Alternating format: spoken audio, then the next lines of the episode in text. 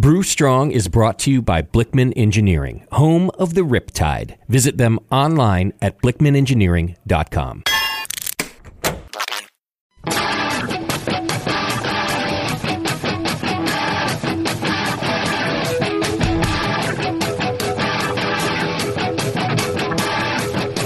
Brewers.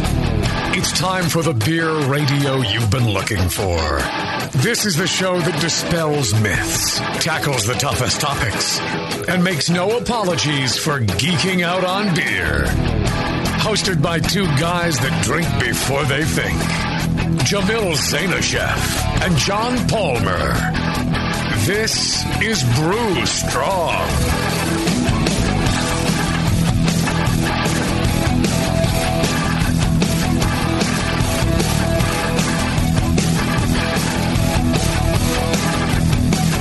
Hey, howdy, hey, my brewing brothers and sisters. Hey there, hi there, ho there. I'm as happy as can be. B R E W S T R O N N G. Brew strong, brew strong. What is this? The, the, the Disney hour? I like it. Inspiration. That's all I can say. That's right. That's where that's, that's uh, where the hey, howdy, hey comes from. Is uh, some Disney thing. Yeah, yeah. Yeah. I told the story long ago about uh, God, we were on some road trip out uh, to, um, to God knows where in the old in the old RV, Uh huh. Still kicking. the the beater RV, and uh, we were listening to some Disney Disney songs, and one of them had that in it. And my daughter was was big on that song, and so I told her I said I'll use that for the the show. And so I have, and I have not gotten any sort of uh, legal notice from Disney tonight. you say, hey, but uh, you know, it is it is has lasted uh, since then. That was like nine years ago or something. Yeah, Some yeah, no insane, insane amount of time. Speaking of insane, have you seen our good friend John Blichmann recently? Not since HomebrewCon, but yeah, he was in fine fettle then. yeah. He is one fine fettle kind of guy. Uh, yeah, and mainly because he's super smart and a great engineer, and he uh, you know transmits those values down to you know the rest of the folks that he he hires and he works with, and and the products that they produce. I am truly impressed with all the innovations that they do, and you know the quality of the products that they build are always Oh, yeah. just outstanding. I'm I'm just amazed. Um, uh, you know he's he's invented things like you know the beer gun and and so many other things that Yeah. uh, just have innovated your brew day. Uh, I'm always really impressed. I think it's if you're if you're looking at buying some equipment or buying you know or, or looking for a small professional brewery or even if you're you're looking for something on more budget friendly like a uh, you know the the Anvil products uh, they Yep. got a full range of everything from the highest end, from the pro to the to the to the pro amateur to the you know uh, you know more cost conscious amateur. Uh, they got it all. Check it out, BlichmannEngineering.com. Uh, y- y- you They really yourself- stand behind everything they make. Oh, absolutely. John Blichmann's Yeah. that way. He wouldn't. Yeah. You know, if something's wrong, he's he's on it. I just, you know, uh, gave away at uh, the last HomebrewCon our brew system that was handed down from you to the Brewing Network, and we gave it to a Brewing Network listener. Oh yeah. And um, You just want to get that shit out of your, your house. it was time to it was time to just move it along, you know, to another someone who's going to use it. It's time to, to pull the old uh, uh, rugs and shit that were uh, Yeah. piled on top of it. Yeah. But I struggled to also give away my Therminator, my Blichmann Therminator, with it. yeah. because it's still like shiny and new and it works so great and i'm like well i'm gonna brew again someday No, you're right. and Face the reality. but it's such a good product that i just was like i mean they can buy a chiller i'm giving them the whole system i really wanted Yeah. to keep my blichmann therminator but i didn't i gave it to them too good products is I, what i'm saying I hear you. Yeah. it's yeah. such a good chiller. Like I know that if I brew again, I'm just going to buy that again. So I felt like ah, I just don't want to give it away, but I did. You're not going to brew again. That's just the reality. Well, that was part of my ration, reasoning why I did in the end. Not Just- because I could part with my Blichmann products, but Right. because I won't use them. Right. Clear all that crap out of your house. You're, you're not going to Yeah. I still Hang- have hanging your- up I, your- I didn't give away your ballet conical, though. shoes. I do have your conical if you want that back. You asked me for it a while ago, and I was like, no, I'm using it. Oh, but did I? Yeah. What size is it? It's the big one. The 28. Mm, maybe. It's big. Uh, yeah, just ship it out to the same person that won, won the. Uh, No, no, no. I- I'll raffle that separately if we're giving it away. uh, sure. I don't think I don't think I have a use for it at the brewery. Okay. That person ended up being a pro, like turning pro anyway. So I was kind of like, in the end, I was like, well, I didn't really want this to go to a pro brewery. It's a little dickish. It needs to go to somebody who uh, yeah, like it's a, it's like homebrewing. That's what I thought, and but at that point, I couldn't. I didn't like put in a bunch of rules, you know.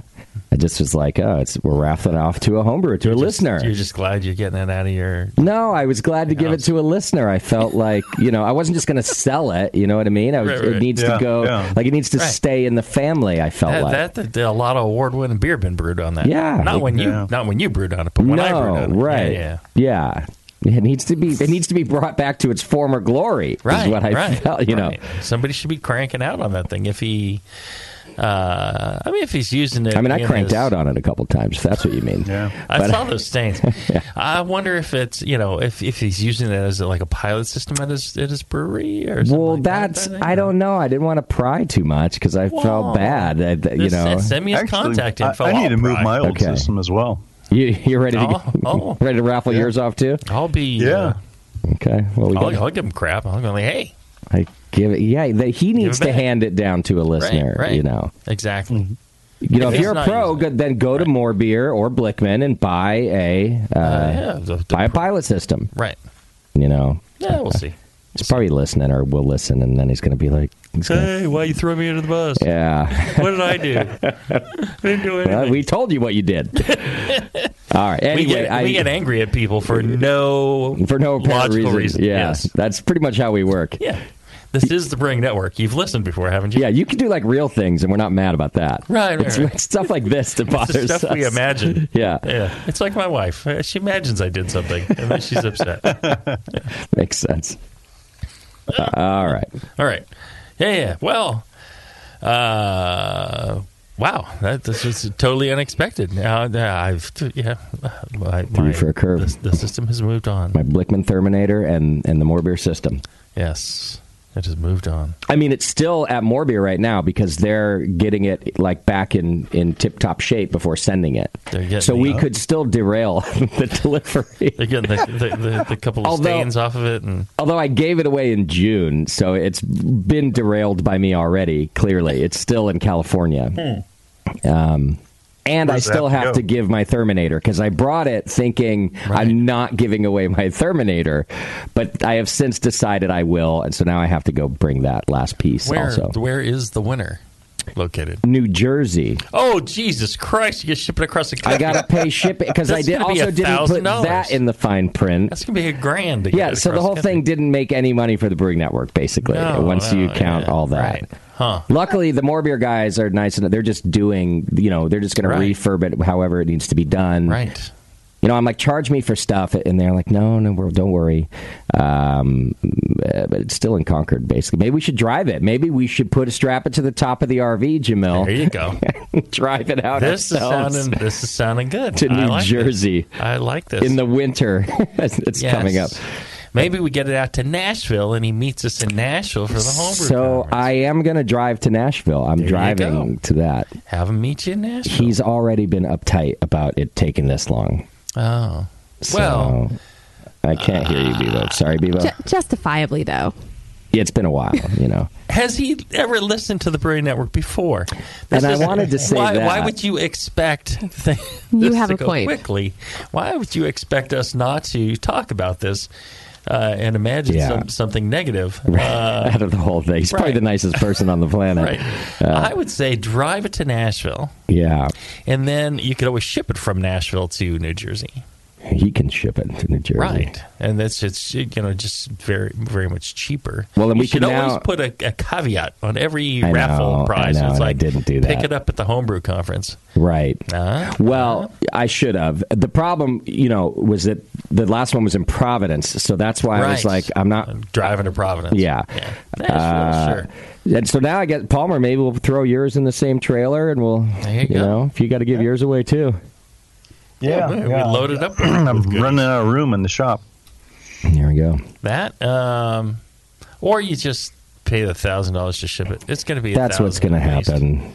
You know, more beer's probably going to get me a discount because they ship a bunch of stuff, and then I'll just give them that in advertise. It's all going to come out in the wash, I'm Right. sure. Yeah, that's the thing to do. Yeah, Send them the damn thing. yeah. Throw the Therminator in there. I that's what I well that's what started all this. I'm giving him my Therminator because and I do, and I'm sad that's I'm sad about that. I really like my Blichmann Therminator. There you go. Well, that's the show. That's all we had time for. uh, hope you enjoyed it. Um, Speaking of the show, oh, speaking of yeah, speaking of the show, uh, we got uh, a good one for you uh, today and uh, tomorrow and uh, going on. Uh, we're going to talk about uh, you know the practical aspects of barrel aging. I mean everything from uh, you know recipe to yeah selecting barrels to maintaining barrels moving barrels uh, everything from I, this the, the the the talk that we're going to cover was designed for pro brewers but there's a lot of applicable uh, material to uh, homebrewers homebrewers or homebrew clubs as well. Uh, you know because it's it's barrel aging. There's there's really uh, uh, pro or, or, or amateur. It's just the probably the number of barrels that you're willing to do. Yeah. In fact, we're going to do two, maybe even three shows on this. So, as soon as you hear this particular show, send in your questions, and we can address them on the second and third shows if you're listening So, live regarding barrel agings. Yes. yes Right. Um, and I think we may sneak in a uh, Jay Z's medical corner at some point. There's been a lot of questions. Uh, I, am, Lots of experiments. I am still alive. There's definitely more questions than answers. Nobody My- really my knows what's wrong with you. My testicles are generally the same size now. Uh, all those things. We'll we'll answer those uh, coming up in a in a Jay Z's medical corner. So stand by for that. All right. Um, do you want to take a short break and uh, we'll, we'll we'll get back to uh, uh, barrel aging? We're going to talk first about the objectives of barrel aging right after this. Back to the beer guys that make other beer guys look like wine guys. Brew strong. All right, we're back. We're talking about uh, barrel aging, everything to do about barrel aging, from uh, soup to nuts, from A to Z, from um, uh, the the head Beginning to end? beginning to the from the beginning to the end. I never thought of that one. That, that is From head to bung. Ah, there you go. That's what you were trying to think of. from head to bung. Uh, yes, from the heads to the bungs. Um, uh, first off, I, you know, like we like to do, I, I, I kind of like to define what we're talking about, and uh, in this case, you know, the objectives of barrel aging. You know, the the, the true purpose of barrel aging is to develop uh, certain flavors and aromas that and you know in your beer that are reminiscent of barrel aging um, that be you know um, give the beer a character wood or other characters that uh, you know uh, elevate the beer to another level. Integrate well with the beer make the beer taste you know better or you know uh, special. So that's kind of the objective of uh, you know barrel aging. Uh, you know there's another objective which is for the pro brewer marketing. You know when you say something's barrel aged um, you know it's it's exciting for the consumer. They'll they will pay more because I don't know they've kind of been trained to pay more for barrel aged beers, or has a certain cachet to it. Yeah. Exactly, exactly. I think you know, so that's kind of an important part of uh, barrel aging for the uh, uh, you know pro level brewer uh, or you know the commercial brewer, and you know even for uh, you know the uh, home brewer saying, "Hey, this is barrel aged." You know, when you're at a fest or you know sharing it with uh, friends, I think that that can have some uh, you know zing to it as well. Uh, flavor and aroma development in the barrel is coming from a, f- a few things. Uh, one is uh, things like uh, bacteria, Brettanomyces. Uh, you know, the, the bacteria will uh, consume some of the sugars, available sugars, and will produce acids and flavors that will uh, you know, uh, change the, the flavor and aroma of the beer. Same thing mm-hmm. with Brettanomyces. Um, that can consume, uh, you know, longer chain sugars, starches. It can even consume some of the wood uh, starches and um, you know develop flavors, a unique set of flavors, and dry out the beer. Yeah, um, Jim, Jim, I'm going to stop you right there. Yeah. Would you say that there are three, maybe four classes of barrel aged beers? I'm hearing hmm. uh, there's you know strictly wood aged, mm-hmm, mm-hmm. then maybe a sour beer, mm-hmm. and then or maybe and or a Brett beer, mm-hmm, mm-hmm. and then maybe a combination of Brett and sour. Would you say that's accurate, or would you divvy them up a little bit differently? Right. Um, well, and uh, you know, I think even with the, the sour and the and the Brett um, and the combination of those, you will get uh, you know some wood character as well. I mean, it depends yeah. how long it's resident in the barrel, what kind of barrel. Um, yeah. You know, some, but it's possible to get a wood only barrel age without any Brett or without yes, any sour ab- well. Absolutely. So I would I would maybe I, I, think you're right. Um, I, I, would, uh, you know, divvy up maybe into two at least, where you're saying there's the clean barrel aged with where you're getting wood character, and you also get character of what was resident in the barrel before, and then there's the the one with uh, Brett or bacteria with uh, live organisms producing some other flavors.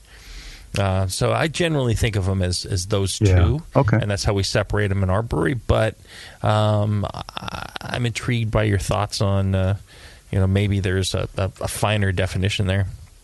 Um, the other yeah. the other thing that happens when you put beer in barrels is, uh, since it is not an oxygen proof uh, storage vessel, like a stainless vessel, you know, you get some oxidative uh, uh, related compounds uh, occurring, and um, you know, the longer it's in there, the type of wood that you're using that can affect that. And uh, you'll always get staling compounds. For a beer that's stored staling compounds are just something that happens over time. So if you just keep a beer for a year in a can or you know in a in a in a stainless container, uh, you know at room temperature for a year, you're going to pick up some staling compounds in that, and that can be a, a good thing uh, in certain types of beers. And it can be a bad thing. It depends on what you're trying to develop. But that also is, is part of the flavor and aroma development that occurs in barrels. And then, of course, like uh, John was saying, you're going to get that uh, barrel wood flavor transfer.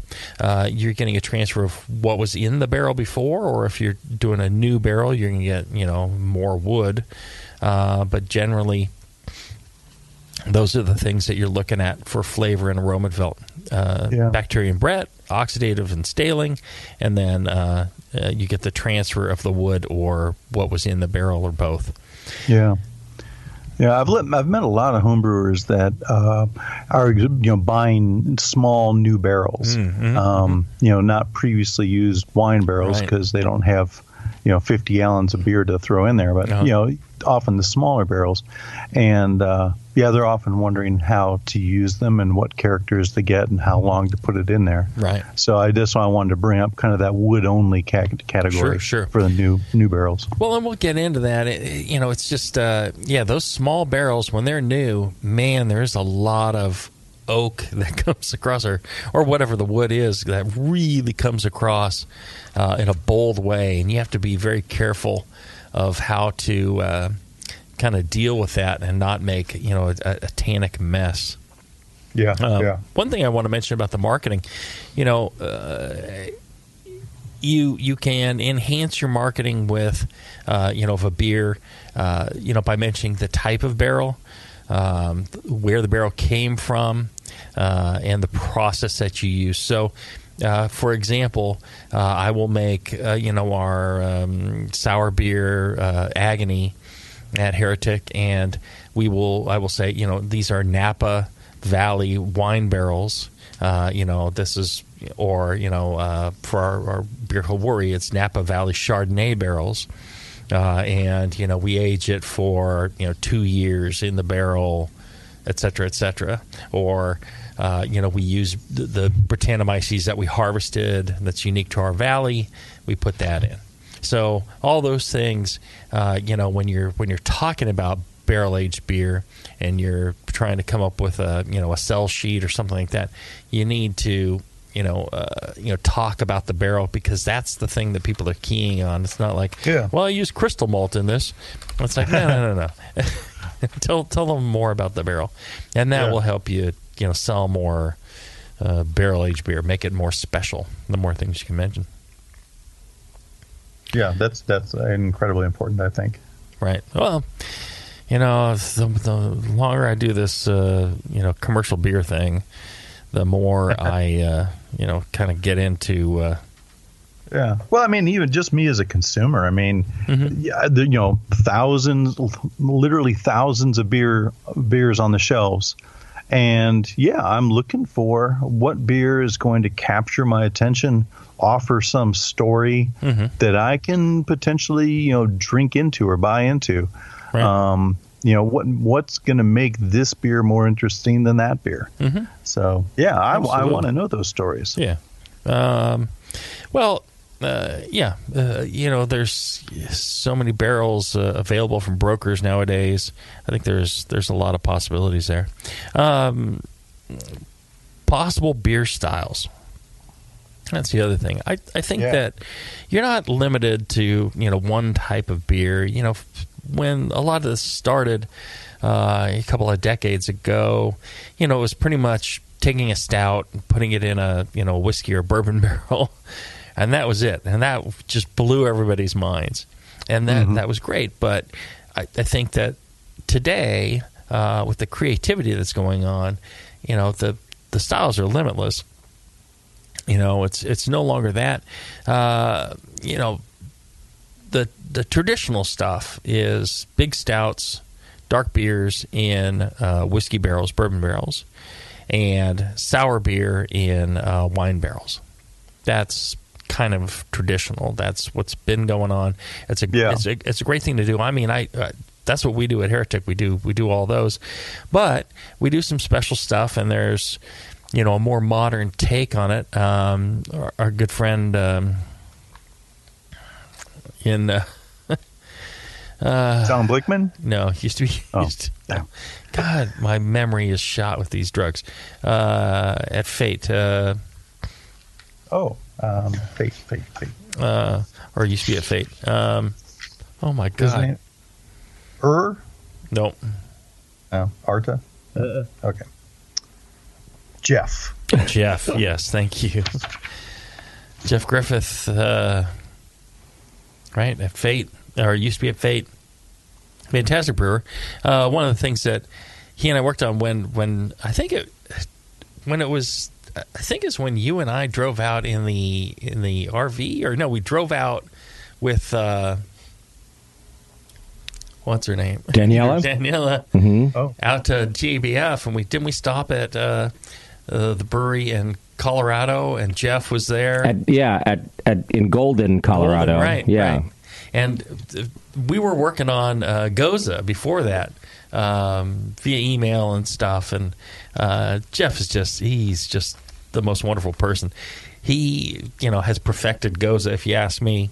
And um, he did a Gose in tequila barrels uh, while he was at Fate, and it was just uh, spectacular. I thought that that was a perfect beer um, you know, good combination of the, the tequila flavor, you know, kind of the uh, little bit of acidity and a little bit of uh, you know, a very minor amount of salt, and uh, you know, in the in the gose, you know, a brilliant uh, adaptation of uh, you know modern styles and and uh, barrel aging. People do you know things like lagers in in new oak. They'll do IPA and wine barrels. I mean, you could do almost anything you want. You know, the key is you know you got to have the right uh, you know beer for the right barrel. You're talking about uh, combining flavors. Yeah, vision and balance. Mm-hmm. And you have to you know think about uh, any staling or oxidative uh, you know characteristics that you're going to get that may uh, you know affect the beer and change the beer to a point where it's not good. If you if you take a um, you know certain beers and then you add this kind of staling character to them, uh, some some work. Like uh, you know, a lot of the staling can be this kind of uh, overtly sweet caramel kind of character. And if you add that to something that's a roasty stout, that could be nice. You add that to, you know, a light lager, it just tastes stale. Yeah. So you have to kind of be careful about that. Yeah, I think I think that's a very important consideration. You know, smell the barrel, you know, understand what was in it before, mm-hmm. and think about the characters that kind of wood and that that type, you know, what that barrel was previously used for, what those will contribute to the beer. Um, there's one recommendation out there is to, you know, tweak your recipe and you know back off on some of the uh, the roast bitterness to mm-hmm. compensate for mm-hmm. roast character that may come from the barrel, mm-hmm. or you know, um, or if you're looking to get you know in a malt forward beer, uh, if you're looking to get some of those interesting oxidative flavors, you know, then give that recipe some additional residual dextrins for that to work on. Well, Likewise, if you're souring it. And that, that's an uh, excellent point. I, I, think you need to take into uh, account, um, you know, how the barrel is, uh, you know, produced, even if you're doing a new barrel, or even more so if you're doing a new barrel. So you can do barrels that you know have a light toast you can do ones that have a uh, heavy toast, medium toast, you, you, know, any range. And then, you know, when you're talking about whiskey barrels and stuff, they get charred. It's actual charcoal that gets produced, which, you know, produces a lot of those roasty flavors. So um, you got to take that all into account. All right, let's do this. Let's take another break. And when we come back, we'll talk about more about flavor development right after this. Are you looking for a simple brewing system that's great for all grain brewing, but everything on the market seems to be full of compromises? Blichmann Engineering has the answer. The Blichmann Brew Easy All Grain Brewing System. The Brew Easy is a complete system with easy upgrades and a beautiful compact design, perfect for any size brewing location. At its core, the Brew Easy is built on two gorgeous Blichmann Boilermaker brew kettles, a high temperature March pump, and either a top tier gas burner or the new Boil Coil electric heater. The Brew Easy adapter lid allows the pots to stack stack on top of each other, forming an efficient, strong, and compact brewing setup that comes in 5, 10, and 20 gallon batch sizes. Upgrade your Brew Easy system with full automated control by adding a Blichmann Tower of Power temp controller and make moving around easy with the Blichmann Kettle Cart. The Brew Easy is modular. If you already own a Boilermaker kettle, you can build your Brew Easy by purchasing just the modules you need. The new Brew Easy all grain brewing system. See it today at BlichmannEngineering.com and brew with Blichmann quality on your new Brew Easy.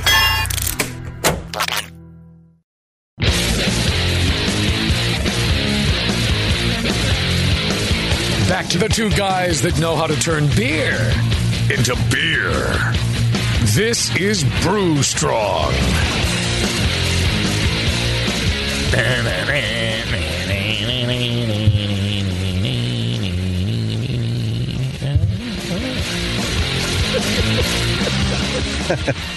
it was almost identical. Yeah, uh, yeah. Hey, hey, I I could just fill in if the the, the board ever breaks or something. I can, I can just jump right in there.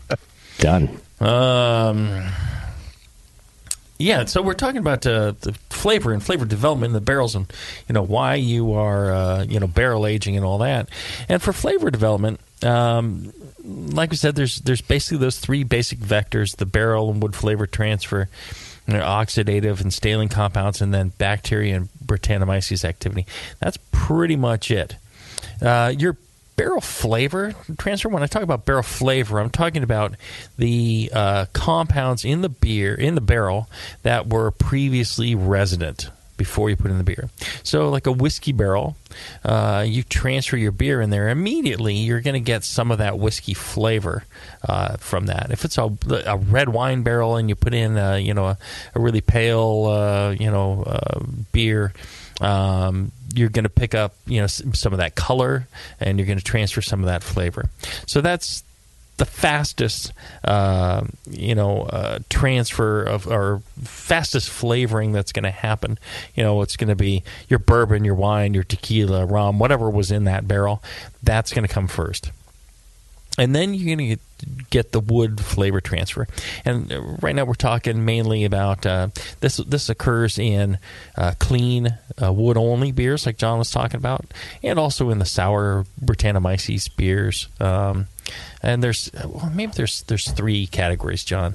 There's the the, the wood only, and then there's the clean other uh, you know, or the you know non-sour other compounds like uh, you know Brettanomyces that okay. uh, don't necessarily sour, and then there's the sour ones, which yeah. can have Brettanomyces, generally do, uh, but also have bacteria that's sour. So maybe yeah. three categories. Okay. Would you say? Yeah, um, I agree with that. Yeah. See, here, listen to us here defining things for for the uh, interwebs. Um, uh, the wood flavor transfer now it's going to take uh, much longer than the uh, you know beer uh, flavor transfer or the barrel flavor transfer that was there previously. Uh, these are compounds like uh, vanilla, caramel. Spicy compounds, tobacco, sometimes any, anything oaky, woody compounds. All those are from your your wood flavor transfer. Those can take, you know, in a new barrel, a small new barrel that can, that can happen in a week or two uh, to a used uh, bourbon barrel that's been 10 years aging bourbon uh, you know to get more wood flavor out of that that can sometimes take uh, mm, you know you can get some at about uh, two three months but generally you know closer to a year you start to develop some of those those wood flavors more oxidation and age. Um, the the staling and the oxidation, um, the staling's really independent of the barrel in a way. Uh, you know, we're talking to heat and age staling. Uh, temperature is more of a factor, and the duration, the amount of time that you're letting it sit, is more of a factor than the fact that you put in a barrel. Uh, the barrel will affect more oxygen staling, oxidative uh, staling compounds. Okay. And that's dependent on how thick the staves are, what the oak is, uh, what kind of uh, tree it came from. You know, French oak tends to pass more oxygen. American oak tends to be a denser, harder wood, and okay. less let less oxygen in the size of the vessel, those giant foeders that you see. Um, one of the reasons that they use something that large is uh, your surface area to, to beer ratio, you're getting less oxidative staling. Uh, when you get down, the smaller the vessel, the more oxidative staling you're going to get. Uh, so that's that's one of the things to keep in mind. One of the purposes. Yeah, I, think, I just want to emphasize that American wood harder than the French. I think that's important. Much harder wood.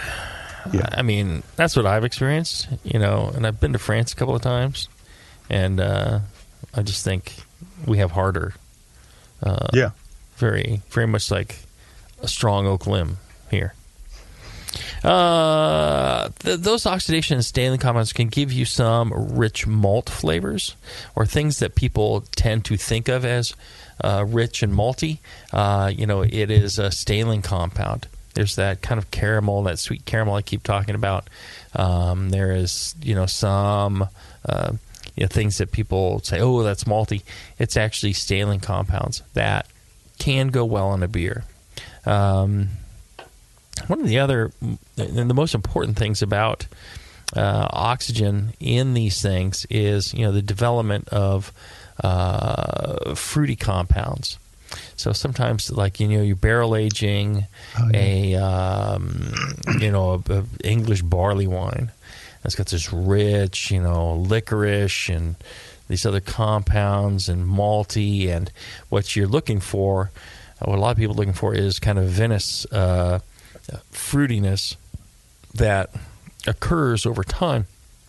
And one of the ways that happens is the uh, some of the higher alcohols, uh, along Ester. with some acids, uh, yes, ex- exactly, produce some of those esters, and that's you know part of what you're looking for in in, in one of these. Um, you know the the uh, oxygen you know plays a role in it as well. You can uh, develop more of these you know fruity esters over time. So that's that's another one that uh, you know time and and uh, uh, condition uh, will enhance or detract from those uh, uh, fruity ester development. I don't want to jump too far ahead, but I think No. it may be a good idea to just mention here that forced aging to try to develop these characters faster, not a good idea, correct? I agree with you 100%. Um, you know, anything good takes time, it seems. Yeah. I've never found a good shortcut to um, good barrel aging. And that even includes, you know, trying to do small barrels because it's faster. You're, you're, yes, you're going to get, uh, you know, some of that oak faster, but uh, and I guess if you did that and then transferred it to a like a carboy, maybe, and you know, maybe you could do it. I don't know. You know, Yeah. there's there's just an issue with that. I think. Yeah.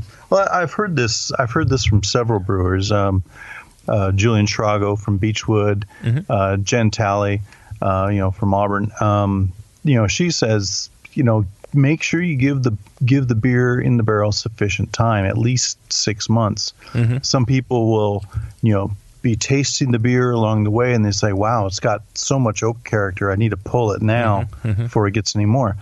But she she argues that in fact, if you give it more time, you'll go through a transition where a lot of that tannin will start to settle out, and the beer will actually mellow in the barrel over the course of a year. Right, I, I agree. Uh, you know, one of the things that uh, uh, you know when we when I was doing this on a commercial scale, uh, I think you know we were worried that you know going past uh, you know a couple of months, two three months was it, was going to get too oaky, and there was going to be a problem with the beer, or maybe it would get sour or whatever. And so we were initially doing you know two three months on some of our our bourbon barrel aged beers, our wood only beers. And then um, I don't know what what made me do it, but you know I I pushed past that, and we started going to a year to two years. And an interesting thing happens, like you're saying, the I'm not sure that the tannins are really dropping out, or you're developing more of that rich kind of malty character, or you're pulling other compounds from the wood that uh, have a lot of that vanilla and caramel, and those are kind of balancing out the tannins.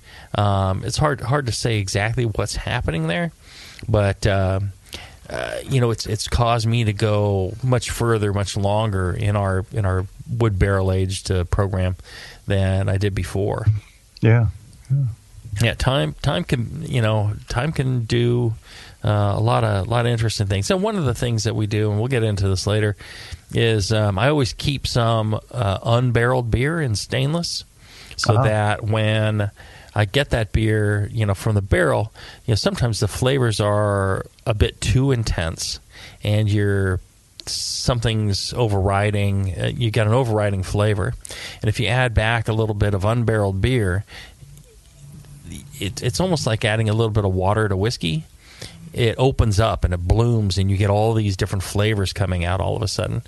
It's the same Nice. thing. You add a little bit of unbarreled beer, and it develops. It, it, it lets those f- compounds, those flavors, you know, work on their own stage a little bit, and you get far more flavors out of it.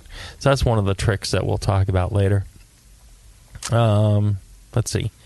Uh, bacteria.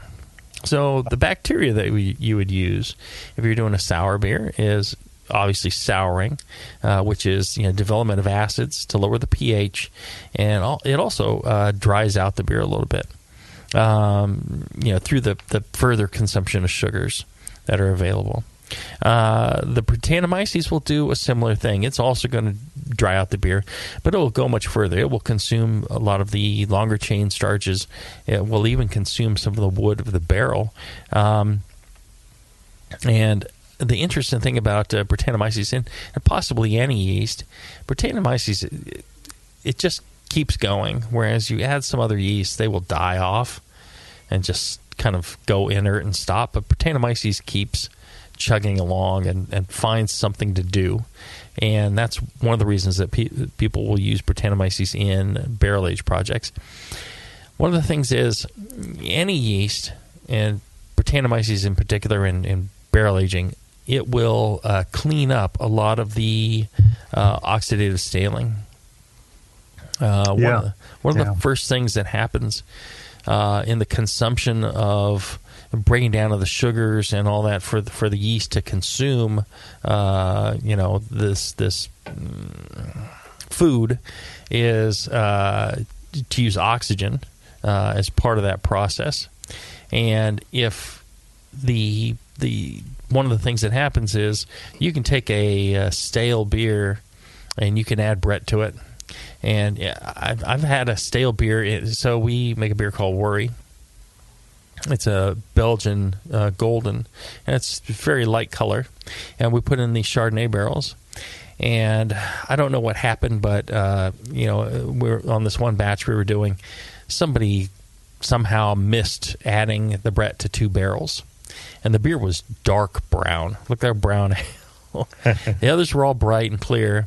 I told my guys, I'm like, well, just add the Brett to it now. They're like, well, no, we need to dump these. They're they're all brown and stale and yucky. And I'm like, no, no, just add the Brett. It'll clean it up. And they're like, no, that doesn't work. like, yes, it'll work.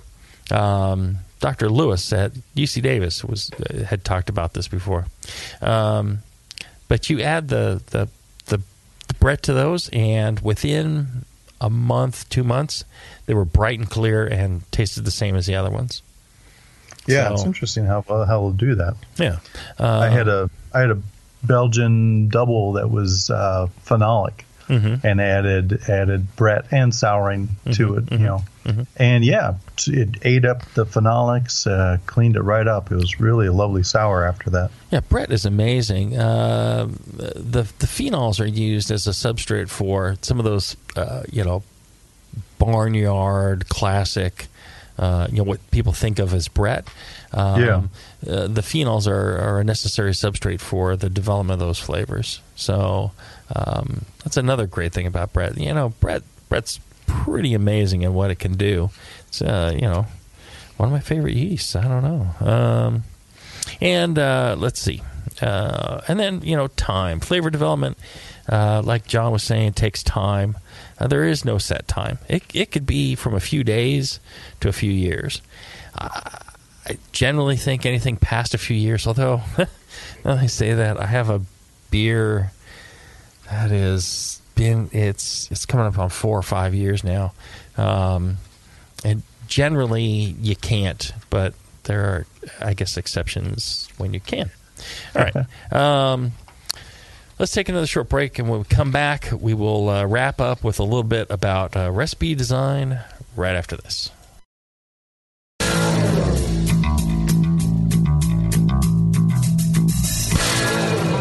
To brew has never been so disgusting. This is Brew Strong. All right, we're back. One of the things that's uh, important, uh, like uh, uh, John was alluding to, was uh, you know the the recipe design, how you uh, develop or you know your beer recipe to go with what you were trying to achieve in the barrel and uh, to match the barrel flavoring. Um, one of the most common things I get asked is, uh, you know, your sour recipe design. How do you, uh, you know, what people are are most of the time think, well, I'll just brew, uh, you know, a brown ale or a porter or imperial stout, and I'll throw that into, you know, a bourbon barrel, and that's what I'm done. Souring, you know, becomes a whole different kind of uh, animal. One of the things to know about developing sour beers is that alcohol and bitterness are the enemy of the souring process. It hurts the bacteria and the yeast. They, uh, you know, high IBU uh, will uh, negatively impact the, you know, the um, the yeast. So you really want to go. You know, a, a few IBUs at most. Sometimes we'll throw in a token amount of uh, hops in order to, you know, we're, we're, targeting maybe five IBU, six IBU, and no more than that. Um, and we won't go high ABV. Generally, um, I'll target around 6% uh, ABV. One, because that's a more marketable uh, ABV. Uh, but uh, you know you can go lower than that. Going higher than that is really starts to get a little bit more problematic. I wouldn't wouldn't go much past the six percent. Yeah, I, I, can't think of any high gravity sours that. Uh, except maybe, maybe one of Russian rivers or so that. Yeah, consecration is up there. I mean, we've we've done some. Um, I've got a beer that's you know fifteen percent in a barrel uh, with some souring, and it really does not sour much at that mm. point. It, it's pretty pretty proof against souring. Yeah, um, that makes sense. When you when you get down when you get to ten percent plus, it becomes tricky. We we've uh, soured um, a Belgian strong, uh, but even then, the souring be, is becomes subtle when you're when you're past ten percent. Um, okay. Just becomes one of those things. I think consecration is ten percent as well. Um, yeah, I'm not sure. And they're they're actually getting it quite sour now. Um, the most recent samples I've had have been uh, a lot of. Uh, if you use Brett uh, in conjunction, you can sometimes get more souring. Um, it'll break down some of those compounds. Right. Okay. But you know, the takeaway is that um, alcohol and bitterness are, are, really the enemy of souring, um, and you need you know your proper process. It takes time. Um, generally, you know, souring in the barrel uh, on something like this, we give it a minimum of a year. Um, we we do barrels, you know, one, two, and three years old. Past that, um, it, it tends to be a problem. You start getting more uh, rougher souring and a little more harshness. And so we generally limit ourselves to three years, but we don't tend to harvest anything um, less than a year. Uh, a lot of times it'll be, uh, you know, uh, 16 months, 18 months, and then we'll blend that with, uh, you know, two, two and a half year, maybe maybe up to three year, depending on flavor. Um, mm-hmm. You generally need uh, a lower temperature. Um, there's a kind of a rule that you'll see talked about from Belgian uh, brewers that it's 20 C. You don't want to exceed 20 C, which is 68 degrees Fahrenheit. Yeah. Um, yeah. The hotter temperatures um, will uh, you know result in, in harsher harsher flavors. So you need to find kind of a cool place to do it. I believe in less oxygen is is better. Um, mm-hmm. You need some, but I tend to prefer the American oak barrels, the tighter grain, uh, harder barrels. They have some French ones that are tighter grain as well. Um, if you're doing something on the commercial scale, a blend of them. I don't worry too much about getting French barrels or American oak barrels because uh, you tend to get a blend of them from Napa wineries because they will blend some of those flavors as well. And what I'll do is you know, we'll just brew 90 barrels or 120 barrels of wort and fill those barrels. And then as they develop, you know, uh, we're like, well, a little bit more oxygen in this one was nice, and the French one, we'll blend it with this American one. Um, you know, we'll kind of pick and choose, uh, you know, the flavors that we like. So having a few of each kind can be beneficial in that that uh, aspect. Or you can go to a larger vessel uh, where the surface area ratio is um, a little bit better, where um, like a foeder, like a foeder, yeah, and you're getting, uh, or you can do, you know, even larger puncheons, you know, larger barrels, um, and that could possibly, uh, you know, be a that'll benefit. have a different character than the smaller Mm-hmm. barrel. Yeah. less oxygen. Yeah. Um, and again, uh, like John was mentioning uh, earlier, you need those, uh, you know, certain compounds, those the substrates for this flavor development. Um, it- you know, if you're doing just a clean lactic souring, uh, you know, simple sugars uh, will will speed that along.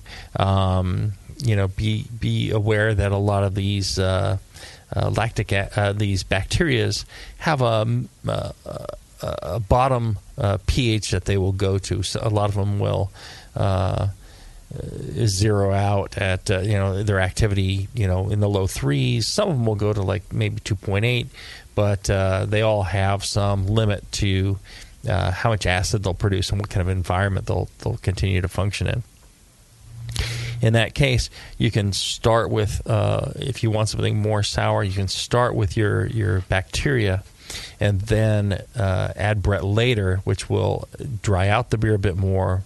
Um, every yeast produces acid in its process, and will uh, change the acidity as well. So you can you can get it really low if you want it really sour. I don't tend to like those, but uh, some people do. Uh, and also, you know, if you're going to be adding Brett in your in your sour beer design, um, you know, some phenols if you want to get those, you know, barnyard type compounds, those rustic things, those um, horse blanket things that they say. Um, it's depending on uh, uh, an array of phenols which you can produce through using uh, a, a phenol positive yeast in your initial ferment. Uh, so like a you know 530, 550, 540, you know all white labs. I, I just know the white labs numbers. I'm sorry, but a Belgian yeast that is phenol positive. Um, you know, you, you you ferment that in your stainless or your glass carboy or whatever first. You let the, that yeast settle out. You transfer it to the barrel, and then you add your lactic acid and your Brett, or you can add it in the the stainless or uh, whatever. And the most important thing is, you know, as you see these beers develop in the barrels, uh, you need to taste on a regular basis, see how they're developing, give them time, and then um, you can uh, uh, what kind of interval do you recommend? blend as well. Uh, it depends. You know, a lot of these, you know, when when we first started out, I was tasting them like monthly. Uh, a lot of them, you know, we don't uh, really taste them for six months now, uh, six months to a year. And then we start tasting them. There's a lot, more, you know, a lot more tasting as we get ready to to blend and package something. We will, you know, go through all the, the barrels that we think we'll we'll need, and we'll until we find the right right numbers of them, and we'll we'll taste them all and go, okay, this one's in, this one's out. Uh, we'll find barrels that we need to dump. Um, always count on the fact that you're going to need to dump some of those barrels. Um, and then uh, you know some that just need more time, uh, and then you know you'll find your your selection that need a blend. Um, you know it takes takes a lot of time. You know if you've got you know a, a lot of barrels, there's there's a lot of tasting to to be done there. But you know one of the things, and I think uh, John talked about this before, is there's no short, shortcuts. You can't, you know, raise the temperature and make it go faster. You can, but it's not going to taste good. You know, uh, you can't uh, introduce more oxygen. You can't, uh, you know, just pour in acid. All these things, you know, you just end up with a, you know, an unpleasant uh, sour beer. You- Yeah, you, know, can't do faster, better, cheaper with sour beers. Yeah, and you can only do better. uh, and that's one of the reasons that you know, consumers will still pay a premium for you know a barrel uh, a beer that you know sat in a barrel for you know two three years and uh, you know was blended and tasted and there was barrels that got dumped and there's you know fruit and all this stuff ends up quite expensive to make. Um, unfortunately, I want to say we'll throw out there that there's a, a large amount of less educated consumers than you know what listen to Brew Strong that you know sour beer is a sour beer. So you make a kettle sour and it tastes sour. You know they're you know they're not too um, aware of you know the difference in why the the barrel aged sour is much more expensive than the the kettle sour. So you kind of run into that. You know, t- trying to go back to Yeah. that marketing thing. Right. So it's important to kind of explain the the, the reason why, the difference why. All right. Um, I think uh, you know that was a good show. Um, Yeah. Yeah. Yeah. I think uh, what we'll do in the next show is we'll we'll start talking about. Uh, uh, we'll go. We'll go. We'll start out with uh, more recipe design. We'll talk about multi multi beers and how, how you do those. Great. Yes. Sounds good. I have an important question for the two of you. Sure. At your age, Yes. do you still manscape? Uh, well, that would be Yeah. a, that would be a absolutely positives. Yes. Yes. I, I like to hear this. Well, have you tried manscaped.com? I have not. They apparently have trimmers that Nice. will not cut your junk. Wow. They're anti junk cutting trimmers. Wow. That would be a very positive thing. Right. So It's called the Lawnmower 2.0. I'm not. This is not a joke.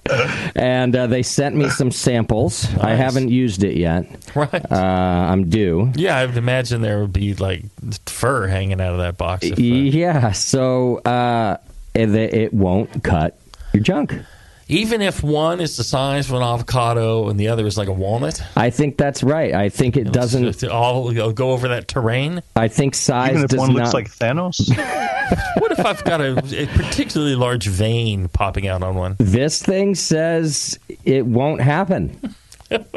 So go to manscaped.com and use coupon code brewing and you're going to get Nice. like 20% off or something. Excellent. That me is that is interesting. I'm, I'm waiting for you to uh, yeah, 20% off plus free shipping with coupon to- code brewing. for you to mow your lawn, and then uh, I'll report back. Report back. You want me to take a you want me to take a video of it?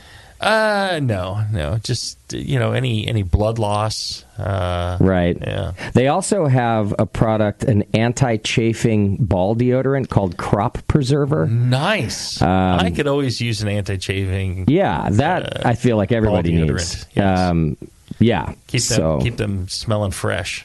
your balls will thank you. When I go to the doctor and say this one's the size of an avocado, yeah, but he'll go. But you know what? It's Yes. very well trimmed. very well trimmed and smells Yeah, delightful. delightful.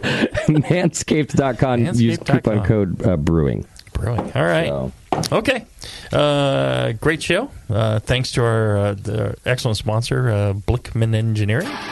Uh, and check out that manscaped.com. It sounds like fun. yep.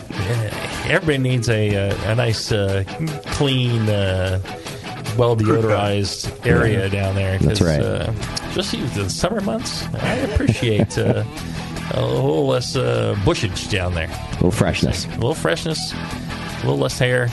Uh, everybody's happy, and uh, that's what we provide around here: happiness, That's right. happiness, and brewing information. That's the brain. exactly. Exactly.